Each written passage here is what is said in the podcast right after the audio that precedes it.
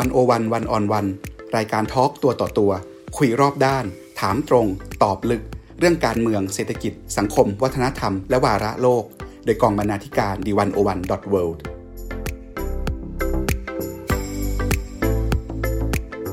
สวัสดีครับคุณผู้ฟังวิกฤตโควิด -19 ทำให้โลกของเราไม่เหมือนเดิมอีกต่อไปนะครับ ความปกติใหม่หรือ new normal เกิดขึ้นในทุกมิติของชีวิต ทั้งเรื่องการเมืองเศรษฐกิจสังคมและวิถีชีวิตนะครับ วันนี้พอดแคสต์วันโอวันวันออนวันจะชวนคุณผู้ฟังสนทนาเรื่อง new normal ด้านสุขภาพของคนไทย หลังยุควิกฤตโควิด -19 นะครับ พบกับแขกรับเชิญ ดรสุปรีดาอดุลยานนท์ผู้จัดการกองทุนสนับสนุนการสร้างเสริมสุขภาพหรือสสส ซึ่งเป็นหัวหอกทำงานด้านการสร้างเสริมสุขภาวะในหลายมิติ ทั้งเรื่องสุขภาพกาย สุขภาพจิต ระบบสุขภาพโดยรวม และการสร้างสภาพแวดล้อมด้านต่างๆ ในสังคมไทยให้แข็งแรงขึ้น วันนี้ผมปกป้องจันวิทย์ดำเนินรายการครับ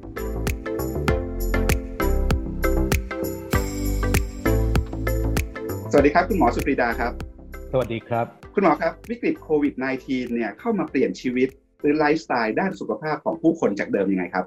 แน่นอนนะครับ สุขภาพวิถีชีวิตนี่ถูกเปลี่ยนอย่างมากมายแน่นอนเลยโควิดนี่ว่าไปเหมือนมา reset นะครับ reset ชีวิตมนุษย์โลกเลย โลกมนุษย์ทั้งโลกนะครับ เกิดการเปลี่ยนสิ่งต่างๆ ใหม่โดยการบังคับจากฤทธิ์ของการแพร่ระบาดของมัน แล้วก็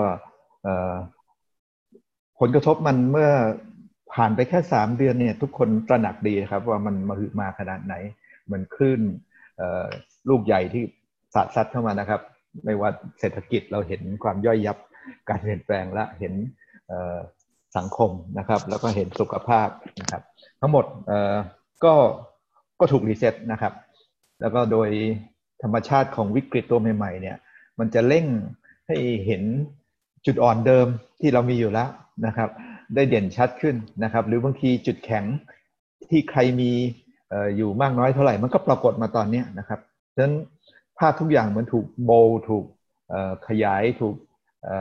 คูณเข้าไปนะครับ แล้วก็นำไปสู่การเคลื่อนอย่างเร็วมากครับ เท่าที่คุณหมอเห็นเนี่ยด้านบวกหรือโอกาสคืออะไรครับ แล้วด้านลบหรือความท้าทายความเสี่ยงคืออะไรครับเ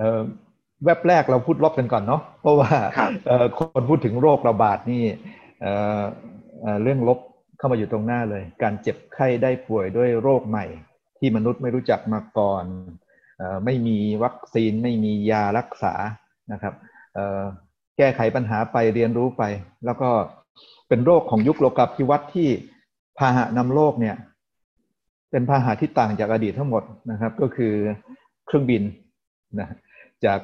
การเกิดที่อู่ฮั่นเส้นทางบินจากอู่ฮั่นไปทุกอย่างคือเส้นทางแพร่โรคแล้วก็จุดที่ไม่ดีก็คือสามบินเบอร์หนึ่งที่คนอู่ฮั่นมามากที่สุดคือสุวรรณภูมินะฮะฉะนั้นนี่คือแพทเทิร์นใหม่ของโรคระบาดเลยนะครับ ที่ระบาดยาเองก็ไม่เคยจะรับมือกับการเคลื่อนที่ของเชื้อขณะนี้มาก่อนนะครับแล้วด้วยความเหมาะเจาะของเชื้อมันที่ว่ามันก็ไม่ได้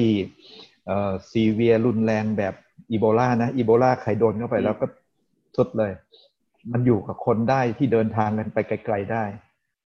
ตอนนี้ครับก็เลยเป็น pandemic เป็นการระบาดทั่วโลกทีนี้พอการรับมือกับโรคใหม่ที่ไม่มีความรู้เก่ามาตรการที่เกิดขึ้นด้วยการแพทย์ขนาดนี้เนี่ยมันก็ไม่มีไม่ใช่มาตรการการแพทย์ pure ๆตามลำพัง มันต้องบวกกับทางด้านเศรษฐกิจสังคม แล้วก็มันสัมพันธ์กับการเคลื่อนที่อย่างสูงเลย mobility นะครับ นี่คือปรากฏการณ์ใหม่นะครับ แล้วก็ฉะนั้นมันก็เป็นคลื่นใหญ่ที่ซัดเลยจากเรื่องของสุขภาพผู้คนไปกระทบเศรษฐกิจ ไปกระทบสังคมการเมืองนะครับ ซึ่งมันต้องการการจัดการโดยภาครัฐอย่างแรงมากนะครับ เพราะว่าในปัญหามือมาเนี่ย ชุมชนย่อยๆ ก็ไม่ได้เอาอยู่ตามลำพังเป็นต้น ฉะนั้นมันมีคำถามเลยไปถึงการเมืองถึงเรื่องระบอบการเมืองด้วยซ้ำไปนะครับครับ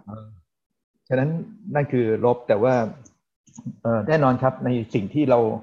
มองหาเสมอเมื่อเห็นวิกฤตก็คือหรือมหาวิกฤตก็คือโอกาส มันก็เป็นมหาโอกาสเหมือนกันนะครับ เมื่อโลกถูกรีเซ็ตเนี่ยเราเห็นอะไรหลายๆอย่าง เห็นว่าเมื่อคนทั้งโลกถูกบีบให้หยุดนิ่งนะเกิดอะไรขึ้น โลกฟื้นตัวขึ้นมาเยอะแยะนะในเรื่องของสิ่งแวดล้อม เรื่องของสิ่งที่ เคยมีปัญหา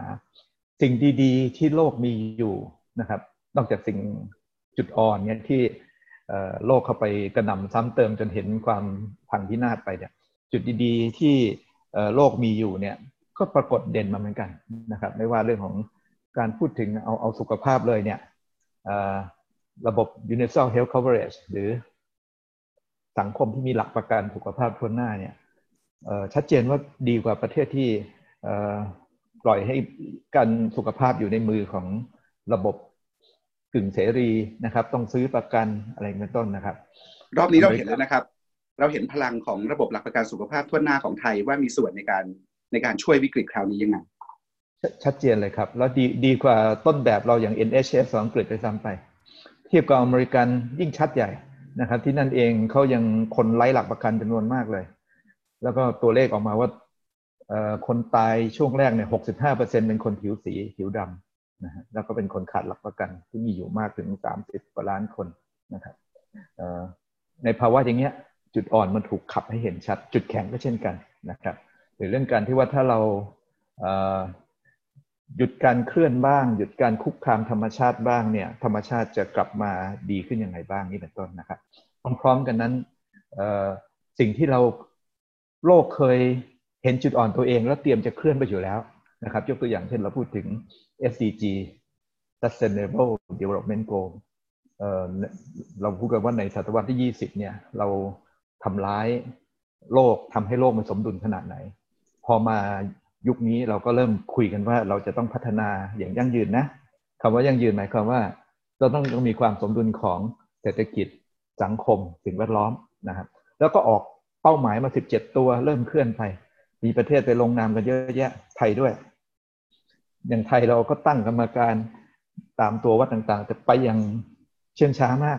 นะครับครับแต่ลองดูดิทิศทางที่เราจะเคลื่อนไปเราจะเรียกว่านิวนอมอะไรกันมันเคลื่อนไปหาทิศทางเหล่านี้ทั้งนั้นที่เราเองก็เห็นอยู่แล้ว แต่แล้วก็คิดว่าจะต้องไปอยู่แล้ว แต่ว่ามันไม่มีตัวเร่ง ครับ ในความใหม่ที่เกิดขึ้นเนี่ยครับ คุณหมอ ผู้คนจะอยู่ยังไงครับ อะไรคือ new normal ด้านสุขภาพที่คาดว่าจะเกิดขึ้น คุณหมอมองเข้าไปในโลกแล้ว คุณหมอเห็นเทรนด์ด้านสุขภาพระดับโลกอะไรที่น่าสนใจบ้างก็เรากำลังจะเออสอซอยกำลังจะออกคลิปด้วยซ้ำไปนะครับ ที่จะชวนทุกคนเอ่อ new norm เนี่ยมันต้องมองไกลนิดหนึ่งเฉพาะหน้าเนี่ยเราเราก็ต้องการการปรับตัวอย่างรวดเร็ว เพื่อสู้กับโรคระบาดได้ ยับยั้งการแพร่ระบาดได้ โดยเฉพาะก่อนที่วัคซีนจะมา แต่ว่า ยาวต่อไปอีกนิดนึงเนี่ยนอมเหล่านี้น่าจะคงอยู่นะครับ อย่างเช่นว่าเราพูดถึงล้างมือตอนเนี้ยแต่อนาคตเองมันต้องพูดถึงการที่มีร่างกายที่สะอาดเสมอนะฮะแล้วก็ลดการไปคอนแทคสัมผัส อย่างตอนนี้เองถ้าตะวันตกหันมาไหว้กันมากขึ้น ผมคิดว่าอนาคตเขาน่าจะเปลี่ยนมาไหว้นะว่าขนาดนั้นเลยนะครับเป็นต้นนะครับหรือว่าการพูดถึงดูแลความสะอาดของพื้นที่สุขภิบาลและสิ่งแวดล้อมเนี่ย ถ้ามันเชื้อเชื้อตัวใหม่มาอีกได้เรื่อยๆนะครับ หลายคนพูดว่าช่วงก่อนเนี่ยมันประมาณ 30 ปีจะระบาดใหญ่คนนึงช่วงหลังๆจากซาจากอะไรเนี่ยเริ่มสักสิบปี ตอนนี้มันต่ำกว่าสิบปีแล้วตัวโควิดเนี่ย nineteen เนี่ยมันอาจจะไม่ใช่ตัวสุดท้าย มันอาจจะมี twenty-five มี twenty-nine มาอีกก็ได้นะครับ แล้วรอบนี้กว่าจะเกิดตัวใหม่นี่ตัวใหม่อาจจะมาเร็วกว่า ที่เราเคยเจอมาก่อนด้วยนะครับ ความถี่ของการระบาดด้วยโรคใหม่ๆเนี่ยอาจจะอาจจะถี่ขึ้นกว่าเดิม ใช่ครับ pat- เอ่อ pattern มันถี่ขึ้นแล้วนะครับเอ่อนั่นอาจจะหมายถึงว่าเราคุกคามไปในโลกของสัตว์หรือของสิ่งแวดล้อมอื่นมากขึ้น แล้วก็เวรัสที่มันไม่ใช่กระทั่งสิ่งมีชีวิตด้วยซ้ำนะครับ มันเป็นส่วนของของสายกำมพันธุ์หุ้มด้วยไขมันเนี่ยเอ่ออย่างสมัยเกิดโรควัวบ้านี่เราก็เอาแค่เครื่องในแกะไปบดให้วัวกิน ก็เกิดการระบาดมหาศาล อันนี้ก็เหมือนกัน ฉะนั้นในเรื่องของการที่ไวรัสพันธุ์ใหม่ ๆ ที่มันกลายพันธุ์ไปเรื่อยๆ จะจะเข้ามาคุกคามมนุษย์เนี่ยไม่มีใครคิดว่านี่คือตัวสุดท้ายนะครับห่วงแต่ว่ามันจะมันจะถี่กว่าเดิมแค่ไหนท่านเอง ฉะนั้นแพทเทิร์นของการดูแลความสะอาดนะครับ การดูตัวเองให้ให้จะต้องไม่ไปคอนแทคอะไรปะแล้วกิน อย่าไปกินแต่ปะอาหารเองพูดถึงอาหารที่นอกจากสุกแล้วต้องพูดถึงว่าเราคงไม่ต้องไปกินอาหารแปลกๆมากมายนะครับ หรือว่าไม่ฟีดทุกอย่างอย่างตอนที่เอาเครื่องในแกะไปให้วัวกินเนี่ย มันก็เป็นเป็นการแมนูปูเลตเนาะเป็นการจัดการเพื่อต้นทุนการอาหารแบบไม่ไม่ยั้งคิดนะครับหรือว่าการพูดถึงแนวคิดแบบเศรษฐกิจพอเพียงเลยดูความ พอดีพอเพียงเลี้ยงตัวได้นะครับ อย่างข่าวเนี่ยข่าวที่มาเก๊าผู้นำมาเก๊าประกาศว่าวิกฤตครั้นี้ทำให้เขารู้ว่าประเทศเปราะบางแค่ไหน เพราะว่าฝากอนาคตทั้งประเทศไว้กับอุตสาหกรรมท่องเที่ยวโดยเฉพาะการพนันตรงนี้พังไม่มีอะไรรองรับเลยนะครับ คูเวตเองก็เถอะสถิน้ำมันเองปันส่วนอาหารกันแถวยาวเหยียดเลย เพราะว่าไม่มี อาหารพื้นฐานที่จะเลี้ยงดูตัวเองมีกันต้นนะครับนั้นการกลับมาสู่การที่มีวิถีที่มีภูมิคุ้มกันดูแลตัวเองได้เนี่ยก็เป็นอันที่จะต้องจะต้องถูกยกระดับขึ้นนะประเทศต่างๆ จะสังวรเรื่องนี้มากขึ้นนะครับคุณหมอพูดถึงเทรนด์ระดับโลกแล้ว ถ้าหันมาดูในสังคมไทยเนี่ย เราเจอ new normal ที่มีลักษณะเฉพาะอะไรที่น่าสนใจไหมครับเอ่อที่จริงหนึ่งเราก็คง ถูกบีบด้วยผู้ร้ายตัวเดียวกันเนี่ยนะฮะเราก็ปรับตัวทำนองเดียวกับเขานะครับเขาแนะนำ social distancing เราก็ distancing อะไรต่างๆเหล่านี้นะครับ แต่ส่วนที่มันมีความจำเพาะของเราผมว่าอย่างเศรษฐกิจพอเพียง การมีน้ำใจต่อกันก็ดี หรือแม้แต่โครงสร้างพื้นฐานเอามาทางสุขภาพเนี่ยเราสร้างอสม.ไว้ตั้ง 40 ปีนะครับ เราเองก็คิดว่านี่เป็นเครื่องมือสำคัญนะ แต่ว่าโลกเพิ่งประจักษ์ว่า กลไกแบบเนี้ยในระบบระบบอันนี้ยูนิคนะครับ ไม่ไม่ได้มีที่อื่นทั่วไปเท่าไหร่โดยเฉพาะประเทศที่บอกว่ามีระบบดีๆสิบอันดับแรกเนี่ยนะครับ ก็เป็นเป็นจุดแข็งนะครับ หรือเราพูดถึงสปสชนะครู่ก็ตามว่าหลักประกันสุขภาพเราก็ได้พิสูจน์ตัวเองให้ให้เฉพาะขึ้นนอกเหนือจากนั้นผมว่าเราเราก็ประยุกต์วิธีไทย ๆ นะครับ ตอนที่กทม จะเรียกว่ากรทมถูกปิดก็ได้นะครับ ประมาณ 26สถานที่ถูกถูกชัดดาวนะครับ แล้วก็คนนับแสนนับล้านกระจายกับภูมิภาคเนี่ย ตอนนั้นตกอกตกใจกันมากว่า โอ้ย เราสเปรดเชื้อจากจากศูนย์กลางของของการติดโรคซึ่งคือชนะคือกทมเนี่ยรับจากต่างชาติมาเป็นหลักเลย แล้วกระจายไปทั่วประเทศ แต่สุดท้าย เดือนหนึ่งย้อนหลังไปเนี่ยทุกคนมองว่านั่นคือสิ่งดี เพราะว่าพอเข้าสู่ระบบสาธารณสุขภูมิภาคเนี่ยระดับระดับจังหวัดต่างการจัดการมันดีมาก เทียบกันในกรทมนี่ไม่มีลูกใครเป็นใครนะครับ แต่ตรงนั้นเนี่ยตั้งแต่หน่วยต่ำสุดที่อสมหนึ่งคนต่อสิบหลังคาเรือน ไปจนถึงรอพสตที่อยู่ประจำตำบล ไปจนถึงระบบอำเภอระบบจังหวัดต่างๆเนี่ยโครงสร้างเหล่านี้พร้อมมากกว่าในภูมิภาคเขาล็อกอยู่หมดเลย เราจะเห็นว่าการแพร่กระจายไม่ได้ไปไหนเป็นต้น นั่นก็อาจจะเป็นการปรับตัวแบบไทยๆสำหรับเรื่องโรคระบาดตอนนี้นะครับ ครับ คุณหมอทำงานเรื่องการสร้างเสริมสุขภาพ ทีนี้ในโลกยุคโควิด -19 เนี่ย มันเปลี่ยนไปจากเดิมยังไงครับ ทั้งเรื่องโจทย์ ทั้งเรื่องหัวใจของการทำงานรูปแบบการทำงาน เราอยู่ในโลกที่ไม่เคยพบเคยเจอมาก่อน มันมีเรื่องอะไรให้คุณหมอต้องคิดใหม่ หรือว่าคิดต่อยอดจากเดิม เรื่องการสร้างเสริมสุขภาพ การสร้างเสริมสุขภาวะ ครับ คือปัจญาของสร้างเสริมสุขภาพนะครับ เราเองก็ขายไอเดียนี้อยู่นานว่าเราอย่าไปพูดถึงโรคสิ เราอย่าไปพูดถึงการที่รอให้ร่างกายเสียแล้วไปซ่อมสุขภาพ เรามาสร้างกันไหม ให้ร่างกายแข็งแรงแต่เบื้องต้นแล้วมันจะไม่มีโรคนะครับเราขาย concept นี้ตอนต้น แต่ต่อมามันมีเราก็เรียนรู้ว่าสุขภาพก็ขายสู้โรคไม่ได้หรอกโรคเนี่ยมันขายง่ายกว่านะครับ negative part เนี่ย ตอนหลังมันมีโรคที่เรียกว่า NCD นะครับ เราเอาเรื่องสุขภาพไปเกี่ยวกับสิ่งที่ว่าโรคไม่ติดต่อเรื้อรังนะครับ เพราะว่าปัจจุบันเนี่ยการตายของคนไทยสามในสี่มาจากโรคที่ไม่ติดต่อเหล่านี้นะครับตั้งแต่มะเร็งโรคหัวใจหลอดเลือดโรคโรคความดันเบาหวานกลุ่มต่างๆเหล่านี้นะครับ แล้วพวกนั้นน่ะต้นต่อไม่ใช่เชื้อโรคต้นต่อคือวิถีชีวิตนะครับ แล้วก็สิ่งแวดล้อม เราก็ขายเรื่อง health promotion เกาะเกี่ยวไปกับ NCD นะครับ แล้วก็ตอนนั้นแทบจะเลิกยุ่งกับเชื้อเลยนะ เชื้อโรค infectious disease หรือโรคหรือโรคมีเชื้อทั้งหลายเนี่ยโรคติดต่อทั้งหลาย เพราะเราคิดว่าเราเอาอยู่ล้วระบบบริการทางการแพทย์เขาก็ถูกสร้างมาภายใต้การรักษาโรคติดเชื้อทั้งหลายเป็นหลักเนี่ยแล้วก็เข้มแข็งดี ซึ่งช่วงนี้พิสูจน์ความเข้มแข็งของระบบบริการสุขภาพไทยต่อโรคติดเชื้อได้ดีมากเลยนะครับ ตอนนั้นเราก็เราก็ปลีกตัวมาทำกับ NCD ซึ่งพื้นที่เนี้ยการแพทย์เอาไม่ค่อยอยู่ เพราะว่ามันไม่ใช่ใช้มดหมอหยุกยาแล้วเอาอยู่ มันต้องมาที่ปรับวิถีชีวิตพอโควิดมา เราก็ได้ตระหนักมากขึ้นครับว่าจริงๆ สร้างเสริมสุขภาพเนี่ยเกาะเกี่ยวกับ communicable disease หรือโรคระบาดนี่ก็ก็ได้พอพอเริ่มต้นก็ชัดเจนเลยครับ พอเชื้อเข้ามาเนี่ย คนที่อยู่ รอดได้รับเชื้อซึ่งเป็นเชื้อใหม่ ไม่เคยมีภูมิต้นทานในร่างกายมนุษย์เหมือนกันเนี่ย คนที่เอาอยู่ไม่เสียชีวิตไปเนี่ยคือคนที่มีภูมิคุ้มกันแข็งแรงนะครับ แล้วคนที่เสียมักจะเป็นคนอ่อนแอมีโรคประจำตัวก็ NCD ทั้งหลายนั่นแหละนะครับ บวกกับการสูงอายุนะครับฉะนั้นเราก็เริ่มกลับมาใช้เชื่อมกับโรคระบาดด้วยว่าสร้างสุขภาพเนี่ยในภาวะโรคระบาดมันสำคัญขนาดไหน แล้วทำไมทุกคนต้องไปสู่ new norm ชีวิตวิถีใหม่ ที่ควรจะต้องพร้อมไว้เพื่อรับภัยไม่ว่าจะ NCD หรือ CD ก็ตาม ครับสสสเนี่ยทำงานด้านการสร้างเสริมสุขภาพในหลายมิติ ทั้งเรื่องสุขภาพกาย สุขภาพจิต สุขภาพโดยรวม แล้วก็สภาพแวดล้อมในสังคมด้วย ทีนี้ผมขอเลือกบางเรื่องที่คิดว่าสสทำงานอยู่เนี่ยนะครับ มาชวนคุย เราจะได้เห็นตัวอย่างชัดๆเลยครับ เรื่อง new norm new normal ที่เกิดขึ้นเนี่ยมันมีอะไรบ้างที่เกี่ยวพันกับวิถีชีวิตผู้คนด้านสุขภาพ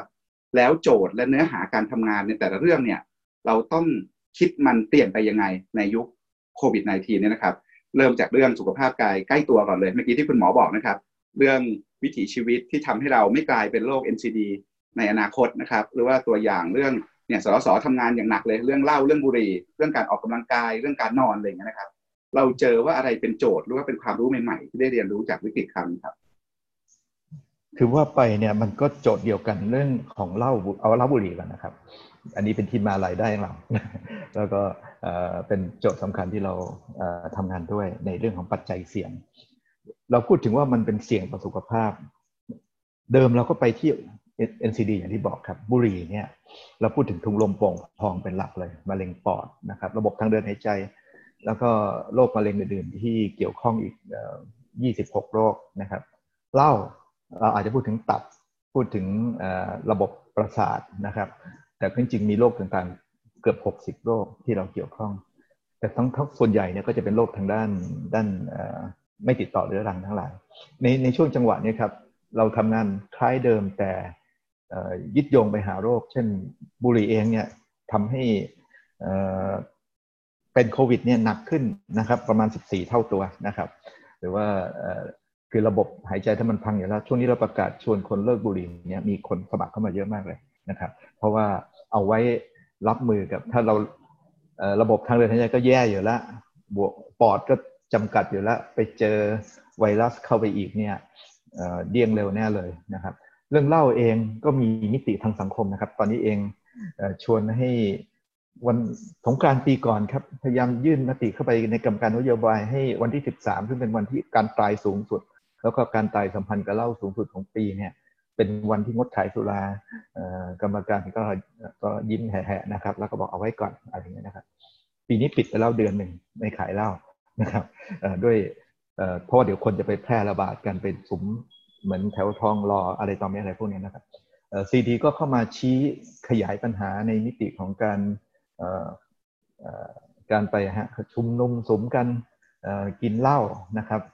แพร่เชื้อได้อีกทางหนึ่งแล้วก็เราก็ขยายปัญหาเดียวกันไปครับนั้นอย่างสงกรานต์ปีนี้เนี่ยเริ่มต้นที่เจ็ดจังหวัดแรกเนี่ยประกาศห้ามขายเหล้านะครับทั้งที่สงกรานต์ไม่เคยห้ามได้นะครับเป็นช่วงที่ยกเว้นโซนนิ่งนะครับ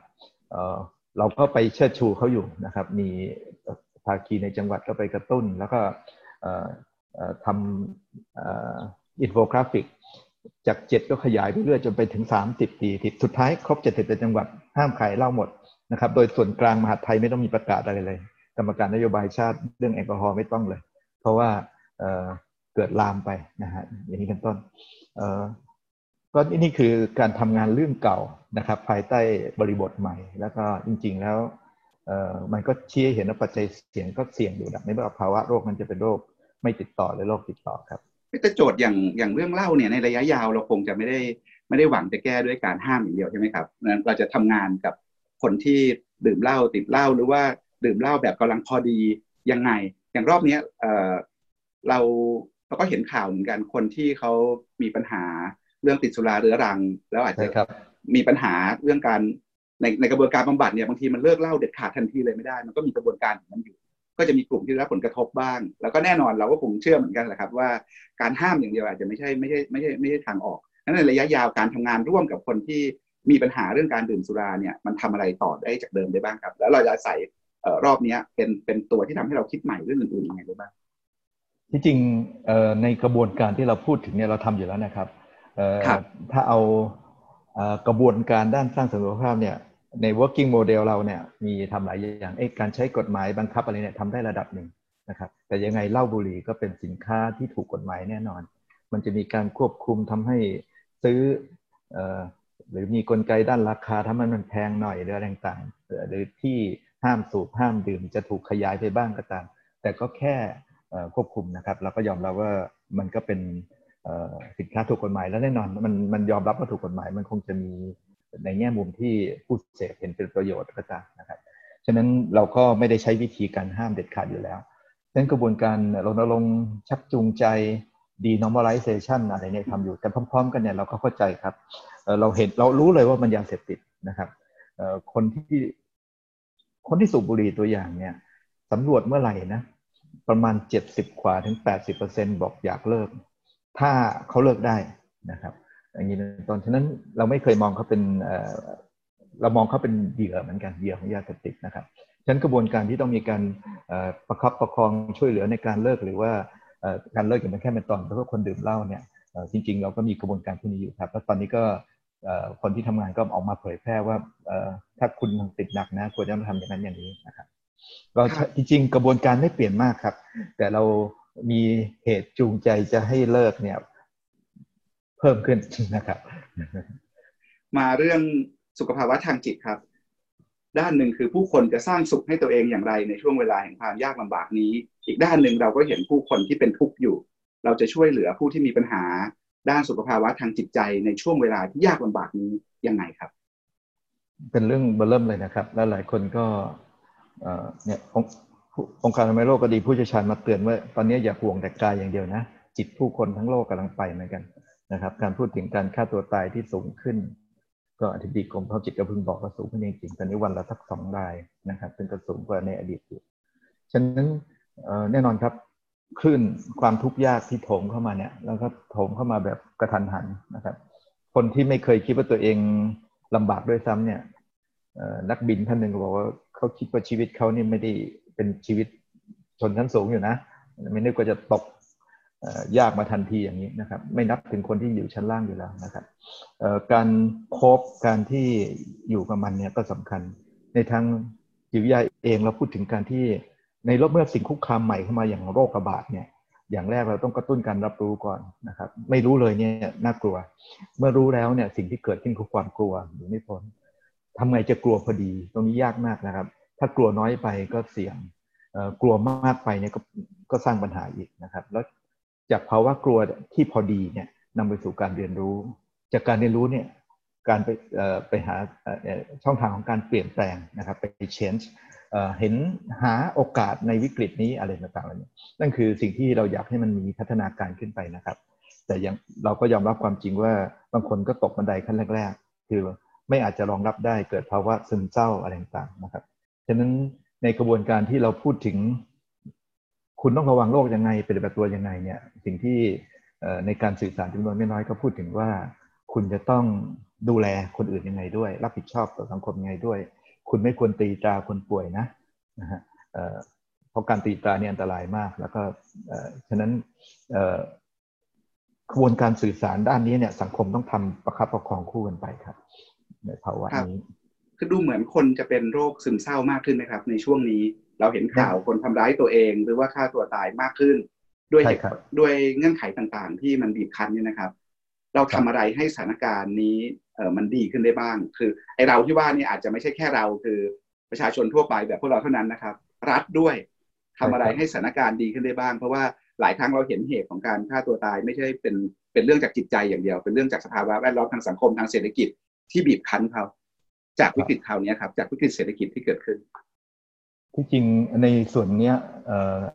องค์กรรับผิดชอบอย่างกรมสุขภาพจิตเองก็ก็เข้าไป take action อยู่ระดับหนึ่งนะครับ แต่ต้องยอมรับปัญหาเนี่ยปัญหาระดับมวลชนมหาศาลเนี่ยสิ่งที่ต้องประทับประทางก่อนคือเรื่องการสื่อสาร การสื่อสารให้คนมีความพอดีทางจิตนะครับ อย่างที่บอกว่าไม่วิตกจริตเกินเหตุ การรู้จักปล่อยวาง แม้กระทั่งบอกพฤติกรรมที่ควรทำเบื้องต้นเลยการเสพข่าวให้พอเหมาะ การไม่สเปรดข่าวออกไปต่างๆนะครับขณะเดียวกันเราก็ชวนให้มาช่วยเหลือกันนะครับ ตั้งแต่การที่ตอนนี้ด้วยความกลัวเกินเหตุเนี่ยทำให้ผู้ป่วยเองเนี่ยถูกมองเป็นตัวเชื้อโรคไปเลยนะครับถูกรังเกียจถูกไล่ออกจากบ้านเช่าญาติพี่น้องถูกรังเกียจรูปเพื่อนไม่ยอมเล่นด้วย อะไรทำให้พวกนี้นะครับ มันมันทับถมนะครับแต่ยังไงก็ตามส่วนนี้เองก็คือการช่วยประคับประคองช่วยเตือนสติช่วยกัน แล้วก็ เรื่องของการมีน้ำใจการไปแก้ไขที่ต้นตอปัญหาอยู่ด้วยนะครับ เช่นถ้า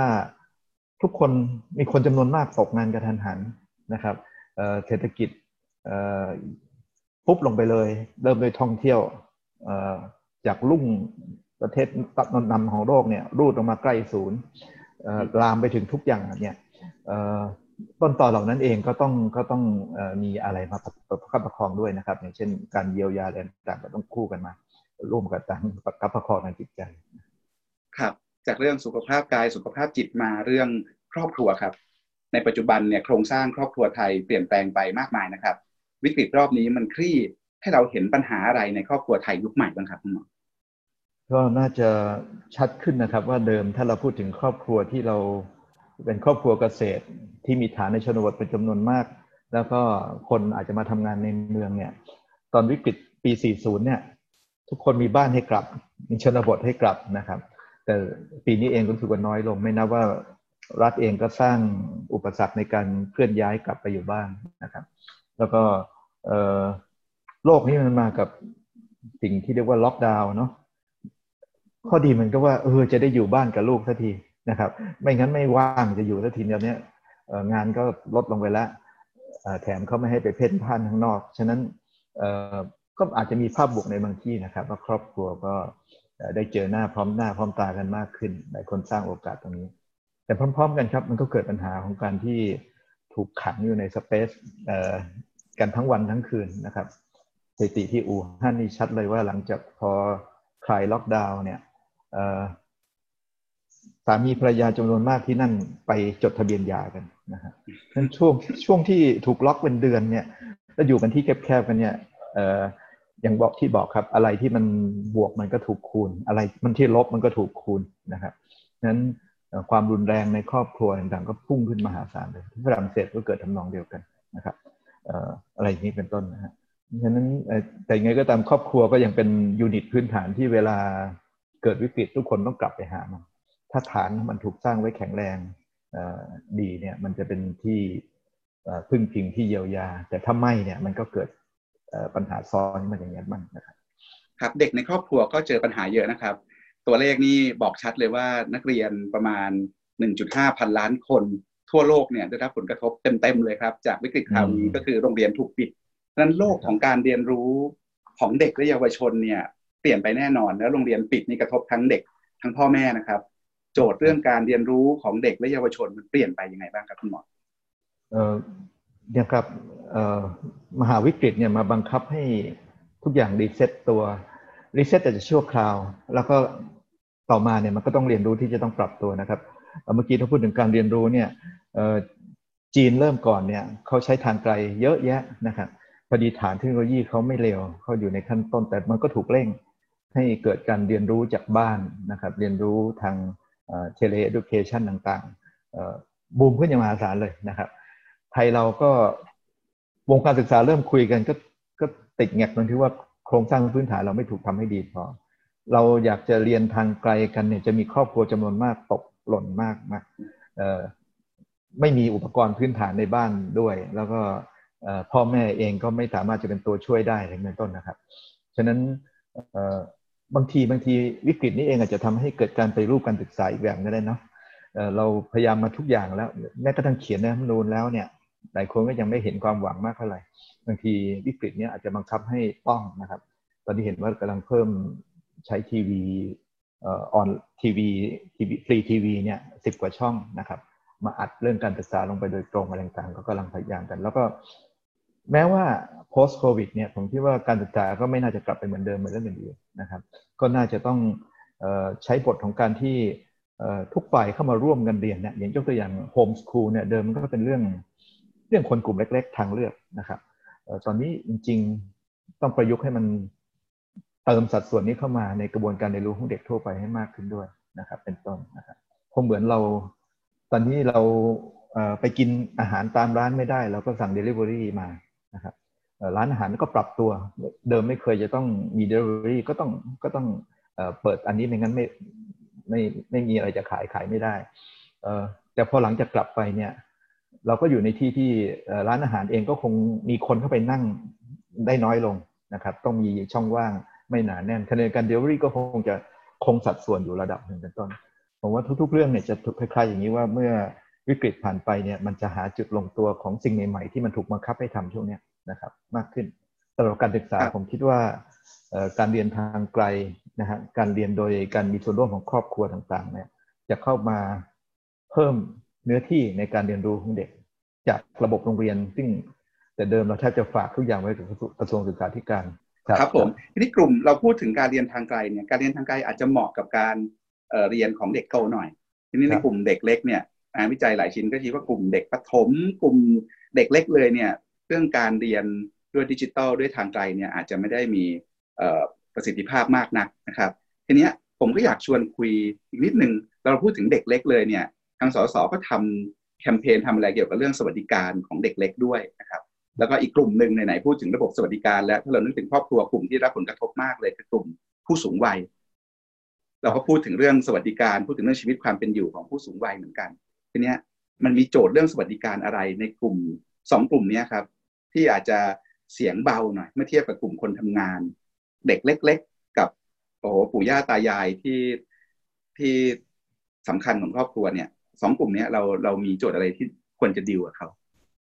โจทย์ที่ค้างมาอย่างในเด็กเล็กนะครับ ที่เราเอางานวิจัยมาพูดพูดซ้ำแล้วซ้ำอีกในกลุ่มผู้กำหนดนโยบายต่างๆ ว่าการลงทุนในเด็กเล็กเนี่ยให้ผลตอบแทนสูงที่สุดนะครับ คุ้มที่สุดที่รัฐจะลงทุนลงไป แล้วก็ตรงนั้นเองทำให้เกิดมีเงินช่วยเหลือเด็กนะครับแลกเกิดแล้วก็จำกัดเฉพาะกลุ่มที่ครอบครัวที่ยากจนก่อนในช่วงเลือกตั้งที่ผ่านมา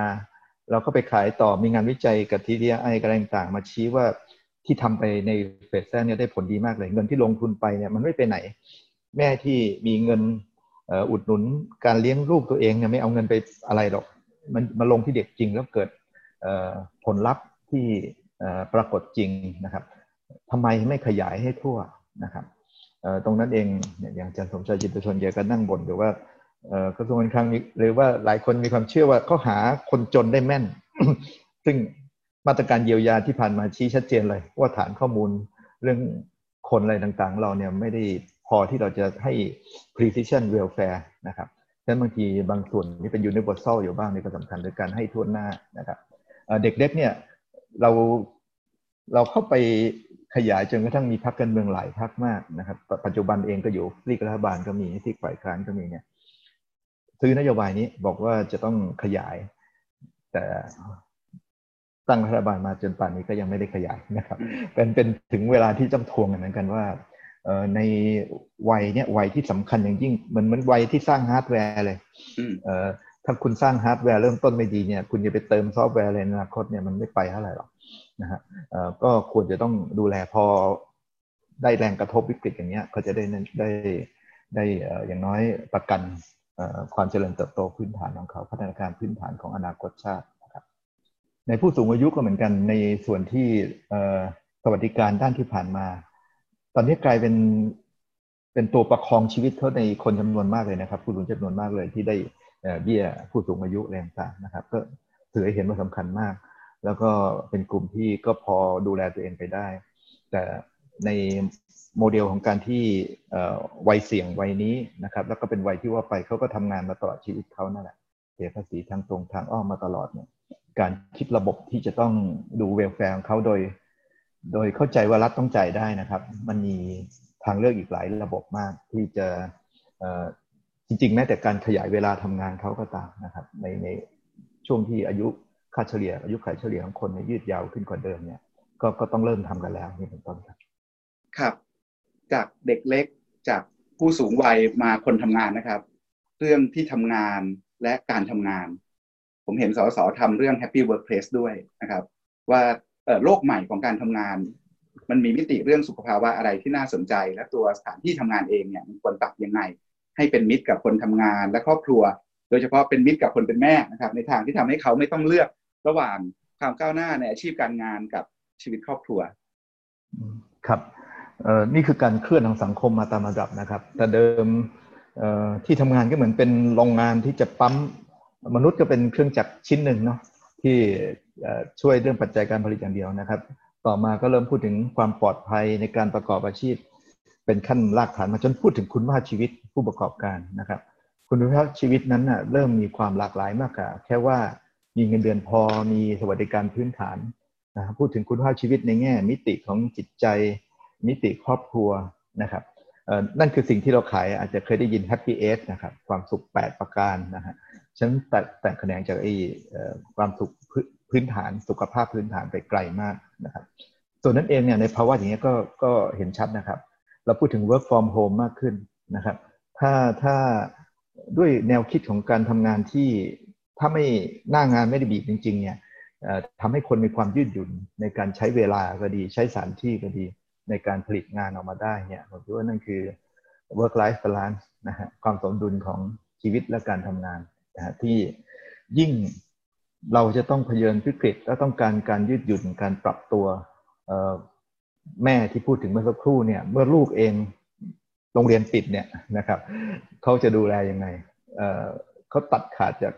ครอบครัวเลยก็ไม่ได้นะฮะแต่ว่าชั้นงานกับครอบครัวต้องเชื่อมหากันมากกว่านี้นะครับ เพื่อรับวิกฤตนี้และวิกฤตอื่นๆนะครับผมคิดว่าโมเดลเหล่านั้นเองยิ่งสาธิตว่ามันยิ่งจำเป็น แล้วมันจะถูกแคตตาลิสถูกเร่งปฏิกิริยาให้ให้น่าจะเคลื่อนไปทิศนี้ให้มากขึ้นนะครับ เรามาเจอ work from home กันจริง ๆ แล้ว คุณหมอเห็นด้านลบอะไรจากมันไหมครับ หรือด้านที่น่าเป็นห่วงในเรื่องสุขภาพว่าจากการทำงานที่บ้านที่เราเห็นว่าเออเราเคยเห็นด้านบวก เราเคยเรียกร้องว่าเออเนี่ยคือ future of work คือความยืดหยุ่นในการทำงาน คือการปรับสมดุลระหว่างชีวิตการทำงานกับชีวิตครอบครัวทีนี้พอมามาลองทำกันดูจริง ๆ แล้วเนี่ยประมาณสักเดือนสองเดือนแล้วเนี่ยเราเห็นอะไรที่น่าสนใจบ้างหัวใจเลยคือต้องการปรับตัวนะครับ เปลี่ยนจากที่หนึ่งมาอีกที่หนึ่งทำงานจากที่ทำงานมาที่บ้านเนี่ย ยากจะที่ใครจะลงตัวไปหมดนะครับก็ต้องยอมรับกันไม่นับว่าเริ่มจากค่าไฟขึ้นใช่ไหมครับก็แล้วก็พูดถึงการที่มีอุปกรณ์ไม่พอเพียงนะครับสถานที่ทำงานจำนวนมากก็ไม่ได้ให้อุปกรณ์ที่คนจะเคลื่อนย้ายการทำงานจากออฟฟิศได้สะดวกเท่าไหร่ ไม่นับว่าในบ้านมันต่างกันนะครับ ตรงเนี้ยความความเหลื่อมล้ำของบ้านเนี่ยสาธิตอย่างชัดเจนมากนะครับ เราเห็นบ้านบางบ้านเนี่ยโอ้โหสบายเลย ถ้า work from home นะตื่นจากเตียงมามีโต๊ะทำงานเรียบร้อยเปิดแอร์มี Wi-Fi มีทุกอย่างพร้อมหมดมีคนใช้คอยดูแลลูกระหว่างที่ทำงานอยู่อะไรก็ต่างๆนั้นนะครับ กับบ้านที่พื้นที่แออัดเยียดนะครับ ไม่มีความสะดวกพื้นฐานเนี่ยความความอ่อนด้อยเรื่องบ้านเนี่ย และถูกผลักให้ทำงานที่บ้านเนี่ย จะทำให้ ความเท่าเทียมลดไปอีก อย่างน้อยมาที่ทำงานมันก็ทำงานแบบเสมอภาคกับเพื่อนที่มีบ้านรวยนะครับ บ้านจนในพาร์ทนี้ก็ชัดเจนขึ้นแล้วเส้นแบ่งพรมแดนระหว่างชีวิตส่วนตัวกับบ้านเนี่ย ก็ไม่ใช่ถูกจัดการได้ดีเท่า ๆกันนะครับ คนที่มีลูกเล็ก มีหมา มีนู่นมีนี่มีเพื่อนบ้านมีญาติเนี่ยเขาจะนั่นยังไงอยู่ในสิ่งแวดล้อมของของพื้นที่แออัดเทียบกับคนอยู่หมู่บ้านจัดสรรนี่เป็นต้นนะครับ แต่ในก็ตามผมคิดว่าทั้งหมดเนี่ย คนทำงานก็ต้องและสถานที่ทำงานก็ต้องปรับตัวเข้าด้วยกันนะครับถ้าพนักงานมีความจำกัดในการปรับเนี่ยสารประกอบการก็ควรจะดูแลด้วยเหมือนกันว่า ถ้าคนเขาไม่ได้ไม่ได้ทำงานฟูลทม์ณที่ออฟฟิศเนี่ยการที่เอื้อให้เขาสามารถทำงานที่บ้านได้อย่างมีประสิทธิภาพเพราะสุดท้ายเราหวังว่าไม่ว่าวิธีไหนเนี่ยประสิทธิผลการทำงานไม่ได้ลดลงนะครับเพอเราหวังว่าจะดีขึ้นจากความยืดหยุ่นนี้นะครับ ก็ก็ผมว่าโลกเราก็เรียนรู้เรียนรู้ด้วยกันนะครับครับคุณหมอพูดประเด็นเรื่องความเหลื่อมล้ำซึ่งเป็นประเด็นสำคัญมากเลยนะครับ แล้วก็เป็นประเด็นที่น่าจะรุนแรงขึ้นหลังจากวิกฤตรอบนี้ด้วย มันมีมุมที่น่าสนใจในการจัดการความเหลื่อมล้ำจากสสสยังไงครับ โดยเฉพาะความเหลื่อมล้ำด้านสุขภาพของประชากรกลุ่มเฉพาะหรือกลุ่มเสี่ยง ทั้งคนไร้บ้าน แรงงานข้ามชาติ หรือผู้สูงวัยที่เราพูดกันไปบ้างแล้วเนี่ยนะครับ ซึ่งได้รับผลกระทบอย่างหนักจากโควิด -19 เราก็ได้ถูกวิกฤตของโควิดเนี่ยคูณให้เห็นปัญหานะครับ ที่จริงเราก็รู้มานานแล้วว่าความเหลื่อมล้ำบ้านเราก็สูงนะครับ มีบางด้านดีนะครับ ที่ช่วยลดมาอย่างเช่นเรื่องของบริการสุขภาพนะครับ แต่ว่าถึงจุดหนึ่งเนี่ยเรื่องของการสร้างสุขภาพทุกอย่าง คนกลุ่มจำเพาะนี้ต้องได้รับการดูแลพิเศษ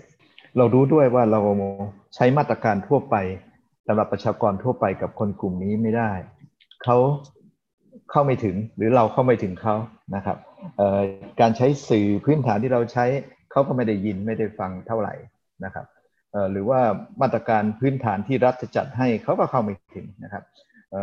ตรงนี้เองเราเราเองก็จะต้องมีการทำงานเฉพาะนะครับ จริงๆสสก็ดีหรือกระทรวงพม พัฒนาสังคมและความมั่นคงมนุษย์ เราพูดถึงคนชายขอบพูดถึงคนที่ กลุ่มเฉพาะต่างๆเนี่ยก็เพราะว่าเขาต้องการการดูแลเป็นพิเศษ ต้องการมาตรการจำเพาะที่เกี่ยวข้องกับเขานะครับโรคระบาดเองก็ทำนองเดียวกันครับเมื่อเมื่อเกิดขึ้นเนี่ยชุมชนในอาจกระทบสูงมาก เราพูดถึงยังไงอะมีระยะห่างหนึ่งเมตรสองเมตร ในบ้านที่เขาอยู่ในในจะเรียกว่าสลัมนะครับ ในพื้นที่ไม่กี่ตารางเมตรแล้วต้องอยู่กันแปดคนเนี่ยมันคืออะไรนะครับ เราพูดถึงเอาเอาเอาตัวอย่างผู้ต้องขังเกิดเหตุอย่างบุรีรัมย์ขึ้นมาเนี่ยตัวเร่งเบยาก็คือเรื่องเรื่องนี้นะครับ เรื่องของการที่เขาแออัดกันมาก แล้วเขากลัวเชื้อกลัวติดเชื้อกันเหมือนกัน จนเกิดการแหกคุกกันขึ้นมานะฮะอธิบดีก็มาพูดว่ามาจากสาเหตุนี้ แล้วต่อมาก็มีนโยบายว่าต่อไปคุกเนี่ยที่นอนเบียดกันชนิดจะพลิกตัวแล้วเสียที่เนี่ย ก็อย่างนั้นไม่ได้แล้ว มีการสร้างเตียงขึ้นเป็นสองชั้นเพิ่มพื้นที่อีกเท่าตัวให้คนห่างกัน ที่จริงไม่มีโรคมันก็ควรจะทำมาตั้งนานแล้วใช่ไหมฮะฉะนั้นไอ้โรคเข้ามาเร่งเนี่ยในกลุ่มจำเพาะต่างๆ ยิ่งเขามีภาวะวิกฤตเขามีความยากลำบากในตัวเขาเนี่ยมันยิ่งต้องการการดูแลเป็นพิเศษไม่งั้นเขาได้รับกระทบก่อนสิงคโปร์เองเนี่ยจัดการทุกอย่างในประเทศได้ดีมากเลย แต่ลืมคนกลุ่มหนึ่งกลุ่มแรงงานสามสี่แสนคนที่เขา ดึงมาแล้วปล่อยให้แออัดอยู่ในดอมิทเรียมนะครับ แล้วก็แล้วก็ในความแออัดนั้นเนี่ยมีการติดเชื้อขึ้นมาคนก็ไปลาม ตอนนี้เขาก็เกิดเวฟใหม่ที่มหาศาลเป็นเพราะว่าดูแลกลุ่มจำเพาะได้ไม่ดี ทั้งที่อยู่ในระบบที่มาตรการทุกอย่างเขาค่อนข้างจะใกล้สมบูรณ์แบบอยู่แล้วก็ตามนะครับฉะนั้นในในวิกฤตอย่างนี้ครับ มันขับปัญหานี้ให้ชัดขึ้นแล้วก็ กระทรวงการคลังก็ต้องเรียนรู้ต่อไปว่า ถ้าเขาอยากจะเยียวยาคนที่ได้รับผลกระทบคนกลุ่มร่างสังคมเนี่ยฐานข้อมูลที่อยู่ในปัจจุบันใช้ไม่ได้เลยนะครับ ต้องต้องยกเครื่องเงินขนาดไหนนะครับครับต้องสร้างข้อมูลใหม่ด้วยในการรับมือกับโจทย์ใหม่ๆ ที่วันนี้เราคุยโจทย์กันมา ตั้งแต่เรื่องครอบครัวเรื่องการเรียนรู้เรื่องสุขภาพกายและจิตเนี่ย เราจะเห็นว่าเราจะตอบโจทย์เหล่านี้ได้ เราต้องอาศัยฐานข้อมูล เพื่อจะได้ทาร์เก็ตคนได้ถูกนะครับ อันนี้ก็เป็นเรื่องใหญ่ของสังคมไทยเหมือนกันเรื่องการสร้างฐานข้อมูลขนาดใหญ่ ที่เกี่ยวพันกับข้อมูลแต่ละคน แล้วก็ยังมีโจทย์ตามมาอีกเออจัดการเรื่องความเป็นส่วนตัวของข้อมูลเหล่านี้ยังไงด้วยใช่ครับใช่ครับวันนี้คุณหมอให้อ๋อครับ เชิญคุณหมอครับก็เนี่ยฮะก็ถ้าผมถ้าถ้าไม่ผิดพลาดนะ จะมีการดึงเอาข้อมูลส่วนตัวจากโทรศัพท์มือถือ มาใช้ในการควบคุมการสำรวจความหนาแน่นของประชากรนะครับ เช่น เดี๋ยวเราจะเปิดผ่อนคลายสถานที่ต่างๆ แล้วเนี่ยคนเคลื่อนที่ไปอยู่ในที่ไหนเช่นห้าง หรือว่าอะไรมากเกินไปหรือเปล่าเนี่ยระบบมือถือมันวัดได้หมดนะครับ เห็นแต่ว่าเดิมเราก็ห่วงเรื่องความละเมิดส่วนบุคคล เพราะว่าอย่างอาจารย์ก็เถอะครับเมื่อคืนนอนค้างที่ไหนเนี่ยรู้หมดเลยนะครับ ทีนี้ ถ้าใช้ในเชิงแมสเนี่ยอาจจะถูกเร่งให้มาใช้เร็วๆตอนนี้ตอนนี้แอบไม่ไม่แอบใช้หรอกก็มีการขออนุญาตกสทชไปแล้ว ในการใช้ติดตามคนที่คนที่ติดเชื้อนะครับต่อไปมันก็ก็ต้องใช้ดูความหนาแน่นของผู้คนที่ไปอยู่ตรงไหนซึ่งส่วนนี้เองก็จะมีมีพื้นที่สีเทากันมากขึ้นระหว่างการละเมิดติดบุคคลไหมกับการที่ดูแลประโยชน์สาธารณะครับ วันนี้คุณหมอแจกโจทย์มาเยอะเลยครับ ที่เป็นโจทย์ใหม่ ๆ ของการทำงานด้านสุขภาพนะครับ ทีนี้มันมีคำตอบดีๆไหมครับ คุณหมอดูมองเข้าไปในวิกฤตรอบนี้ เราเจอเคสนวัตกรรมด้านสุขภาวะดีๆ ในประเทศไทยที่รับมือกับโควิด -19 ได้อย่างน่าสนใจอะไรบ้างครับเล่าให้ฟังหน่อยครับ คุณหมออยู่หน้างานเยอะๆนี่มีเคสอะไรสนุกๆบ้างครับ ครับก็ก็อย่างตัวอย่างเมื่อกี้นะครับเดิมเนี่ยผมพยายามนานแล้วที่จะไปเอาข้อมูลมือถือมาใช้ ในการประเมินเรื่องอัตราการเกิดอุบัติเหตุทางถนนนะครับปรากฏว่าขอไม่ได้เขาแม้จะบอกว่าเราไม่เอารายบุคคลนะแต่ว่าเรามีตัวเศษตัวตัวส่วนตัวเศษข้างบนก็คือเรื่องจำนวนคนตาย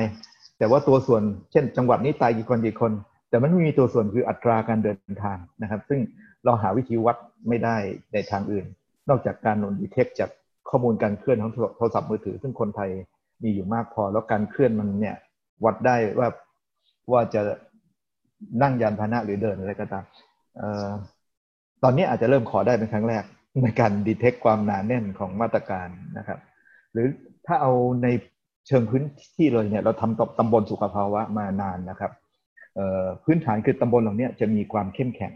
ความเข้มแข็งนี่ตั้งแต่ตัวผู้นำตัวระบบ ตัวระบบข้อมูล การรู้ปัญหาตัวเอง การร่วมมือกันแก้ปัญหาเนี่ย ในตอนที่กรุงเทพปิดกระทันหันเนี่ยตอนนั้นสัญญาณถูกทางทางราชการก็รีบทำนะครับ ทางเราก็รีบส่งไปหมดเลยว่าตำบลเข้มแข็งทุกอย่างปรับตัวเป็นศูนย์เฝ้าระวังโรคระบาดของตำบลคนคนที่กลับถิ่น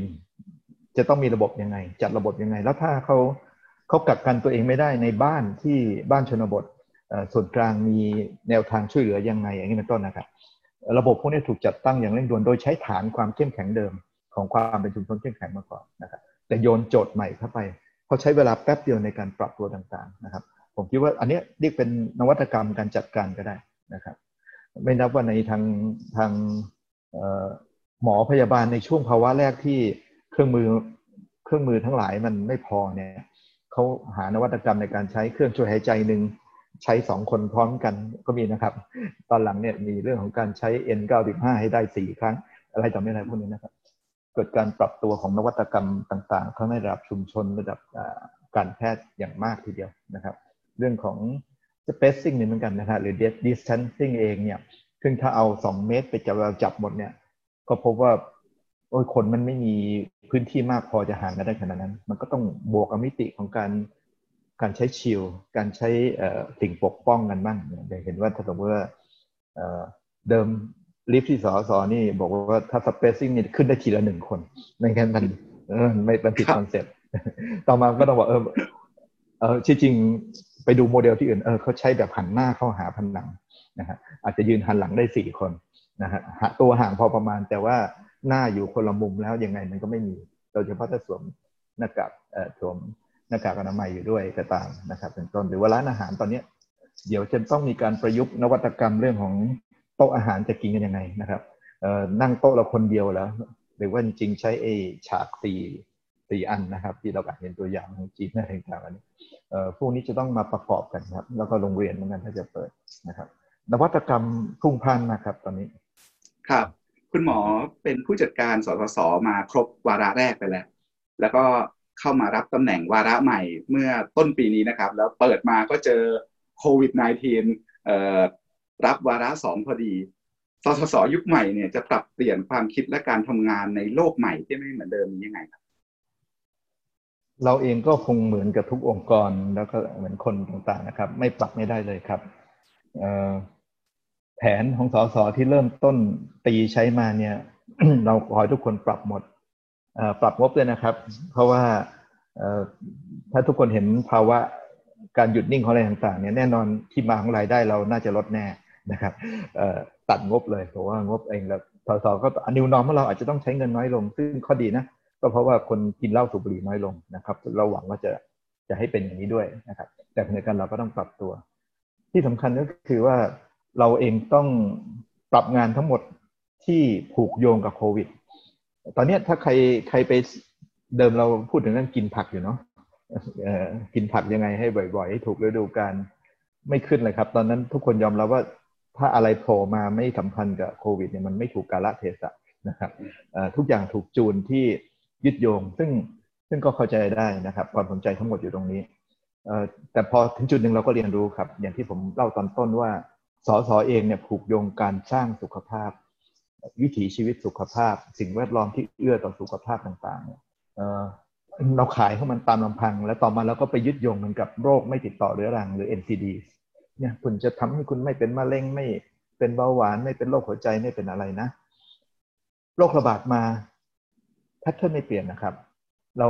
เราเพียงแต่เปลี่ยนสิ่งที่เรา reference หรืออ้างอิงว่า คุณต้องสร้างเสริมสุขภาพยังไง เพื่อไม่ให้เป็นโรคระบาดนี้นะครับ มันหนีไม่พ้นที่คุณต้องดูแล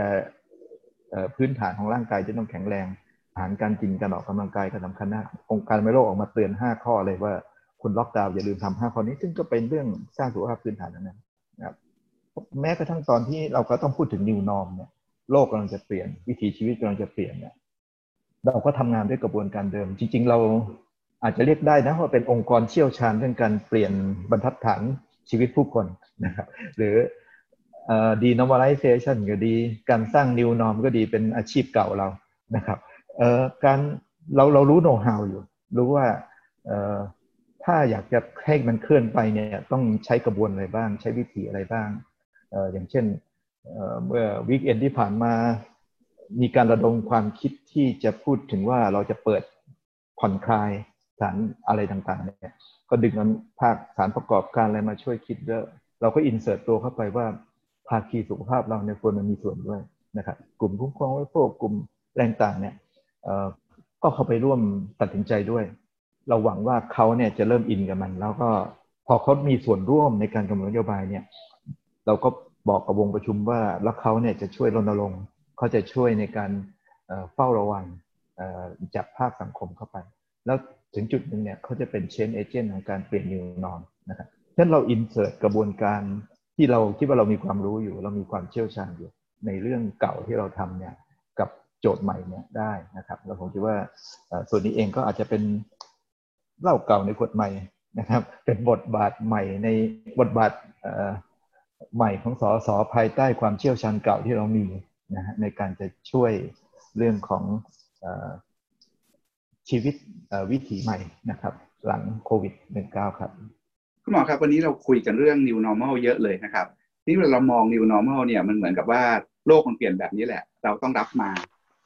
มันมันมันมาแบบนี้ เราพูดราวกับว่า มันเป็นความจริงของโลกที่เปลี่ยนไม่ได้ แต่เมื่อกี้คุณหมอก็บอกว่าสิ่งที่สสทำมาตลอดก็คือการท้าทายนอม แล้วก็พยายามเปลี่ยนนอม ให้มันเป็นนอมในแบบที่มันควรจะเป็น ทีเนี้ยมันมี new normal หรือมี new norm ใหม่อะไรที่ที่เป็นโจทย์ที่น่าเข้าไปจัดการกับมัน แล้วเราจะ denormalization มันหรือขับเคลื่อนมันยังไงครับ ตอนนี้คุณหมอนึกถึงโจทย์อะไรในใจอยู่บ้างครับสองสามโจทย์ เราก็คุยคุยกันไว้นะครับ เอาเป็นว่าเมื่อกี้ก็สเก็ตกันเร็วๆว่าเดี๋ยวเราจะพูดถึงเจ็ดชีวิตวิถีใหม่ เพื่อสุขภาพที่ดีอย่างนี้เป็นมีอะไรบ้างครับเจ็ดอันด้วยด้วยเชิงยุทธวิธีเนี่ยต้องเข้าใจก่อนว่าอยู่ดีเราไปชวนเขาเปลี่ยนโลกใหม่เรามาโลกใหม่ด้วยกันเนี่ย ใครก็จะมานะครับ แต่ว่าเราจะใช้สะพานของโควิด เนี่ย ช่วงภาวะที่ต้องปรับตัวฉุกเฉินข้างหน้าเนี่ย เดี๋ยวสถานที่เหล่านี้ เราจะไม่ล็อกดาวน์แล้วนะ เราจะเปิดเนี่ยต้องต้องปรับตัวนะไม่งั้นมันเปิดไม่ได้ อย่างนี้เป็นต้นนะครับ แต่คนเดียวกันเราก็รู้มันไม่ใช่แค่การปรับเฉพาะหน้า มันต้องปรับยาวไปถึงวิถีชีวิตใหม่นะครับ อันแรกก็เราลองสเก็ตมาก็อย่างเช่นเรื่องของสะอาดเสมอนะฮะไม่ใช่แค่ล้างมือแหละต่อไปเราพูดถึงถูกการดูอนามัยร่างกายทุกอย่างต่างๆ ต่อไป เพราะว่ามันเป็นฐานของการป้องกันโรคต่างๆ พื้นที่สะอาดเสมอ นะฮะการพูดถึงไปถึงสเปซนะการพูดถึงการแยกขยะที่ครอบอาหารอะไรต่างๆ การพูดถึงกินมีประโยชน์เสมอนะครับ อาหารที่ไม่ใช่กินร้อนช้อนกลางอย่างเดียวแต่หมายถึงว่าก็เลยไปเลยไปถึงโภชนาการเรื่องของไม่ดื่มเหล้าด้วยนะครับ ร่างกายแข็งแรงไว้เสมอนะครับฉช่นเดินออกกำลังกาย การไม่สูบบุหรี่นะครับ พักผ่อนให้เพียงพอ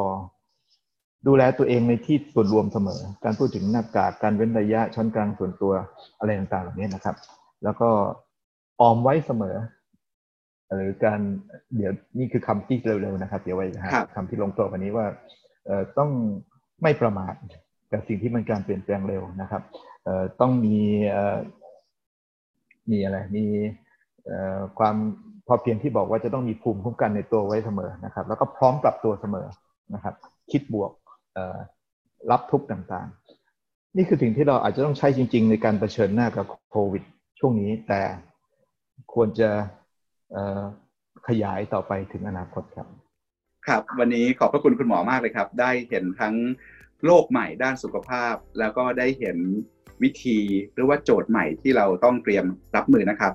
วันนี้ผมปกป้องจันวิทย์และคุณหมอสุปรีดาอดุลยานนท์ลาท่านผู้ฟังไปก่อนนะครับ พบกับวันโอวันวันออนวันยุคพอดแคสต์สู้วิกฤตโควิด -19 กันได้ทุกวันจันทร์ถึงศุกร์เวลา2ทุ่มตรงครับ วันนี้สวัสดีครับ สวัสดีครับ